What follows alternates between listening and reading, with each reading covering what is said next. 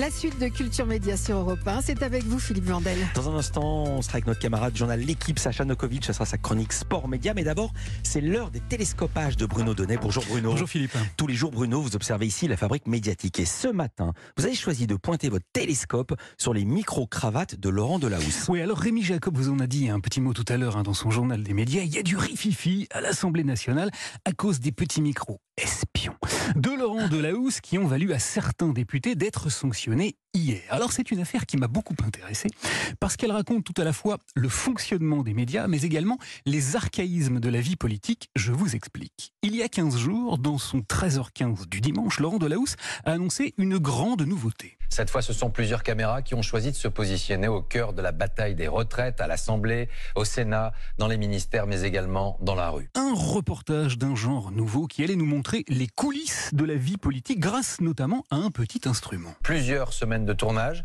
des micros posés avec leur accord sur les protagonistes. Des micros cravates posés avec leur accord sur les protagonistes. Alors cette information-là était très importante pour, pour France 2, tellement importante que dès le début du reportage, la voix off a même tenu à nous la répéter. Une petite précision.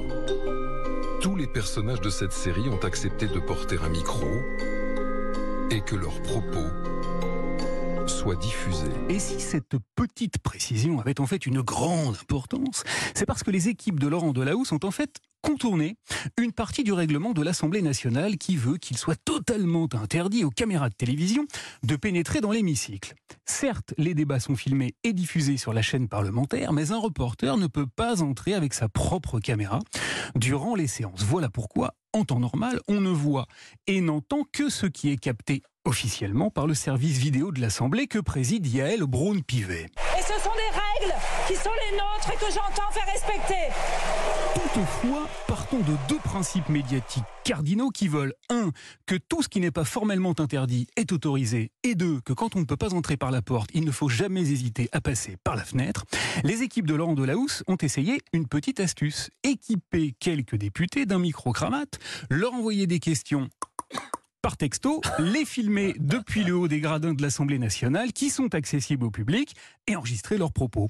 France 2 a ainsi recueilli les confidences du député Laurent Panifou en plein débat sur la réforme des retraites. L'atmosphère dans l'hémicycle, ben, vous voyez, elle est assez mauvaise, elle est, même euh, assez déplorable. La séquence était extrêmement insolite en termes d'image, de cadre, car on n'avait encore jamais vu un député répondre à une interview en plein pendant les débats. Et elle traduisait donc cette volonté qu'a très régulièrement la télévision d'essayer d'inventer de nouvelles écritures, de trouver de nouvelles formes pour nous raconter l'actualité. Mais au-delà de la forme, cette petite invention s'est également montrée très payante en termes de fond. Car France 2 n'a pas manqué de nous le refaire remarquer, ces petits micros lui ont permis de capter des propos dont personne n'est témoin d'ordinaire. Dans le tumulte, un échange aurait presque pu passer inaperçu entre le patron des Républicains, Éric Ciotti, et son député frondeur. Une séquence plus que tendue dans laquelle Éric Ciotti et son challenger Aurélien Pradier se sont défiés quasiment physiquement. Ne me montre pas du doigt, Eric. Ne me montre pas du doigt. C'est ce que tu veux, mais tu me montres pas du doigt. Et si tu veux les tirer, tu les tires pour tout le monde. Non, non, mais pas comme ça.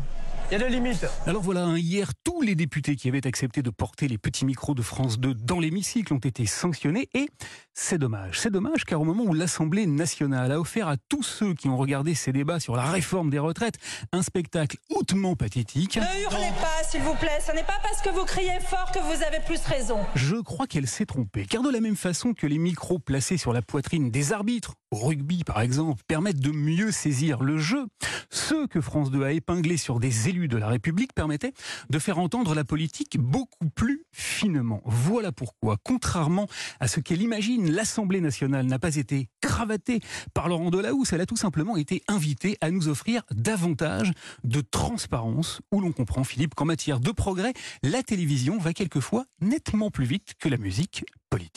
Merci beaucoup, Bruno Donnet. Bon week-end. Refaites-moi le bruit du texto. Quel talent, il a tous les talents cet homme.